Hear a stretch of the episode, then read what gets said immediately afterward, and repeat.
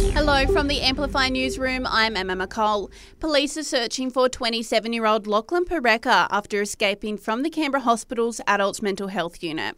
The Canberra man is wanted by police in relation to a number of serious driving offences after being arrested back in April. Photos of Lachlan can be seen on the ACT Policing website or Facebook page. Police urge locals to not approach Lachlan but to contact police with any information. A passenger on a South Korean flight has cause chaos by opening an emergency door while still in the air. The plane was at an altitude of around 700 feet and about to land in the country's south when the suspect, a man in his 30s, pulled the emergency exit handle.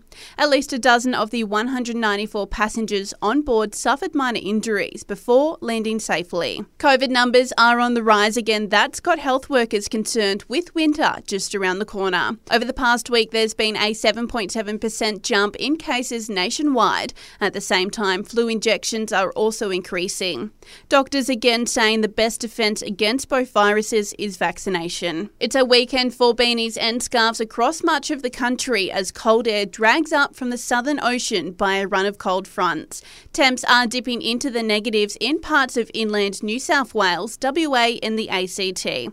Canberra woke up to minus 3.6 this morning. We'll start to warm up again by mid next week. An Australian man who was arrested in Indonesia over an alleged drunken rampage is set to be released from prison after reaching a $25,000 settlement with the man he allegedly hospitalised. The 23 year old from Noosa was facing five years behind bars over the late night incident last month. He has apologised to his alleged victim and the people of Indonesia. A significant pay rise is on the way for support staff in Catholic systemic schools across the territory after months of negotiations. Mark Northam from the local Independent Education Union says staff will finally feel like their work is valued.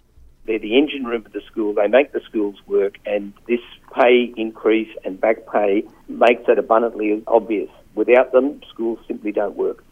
Sowing the seeds of love one plant at a time. The ACT Government's Landcare for Singles event is on June 3rd in Gordon, where you can speed date, plant a tree, and watch love blossom. Registrations are now open through Eventbrite.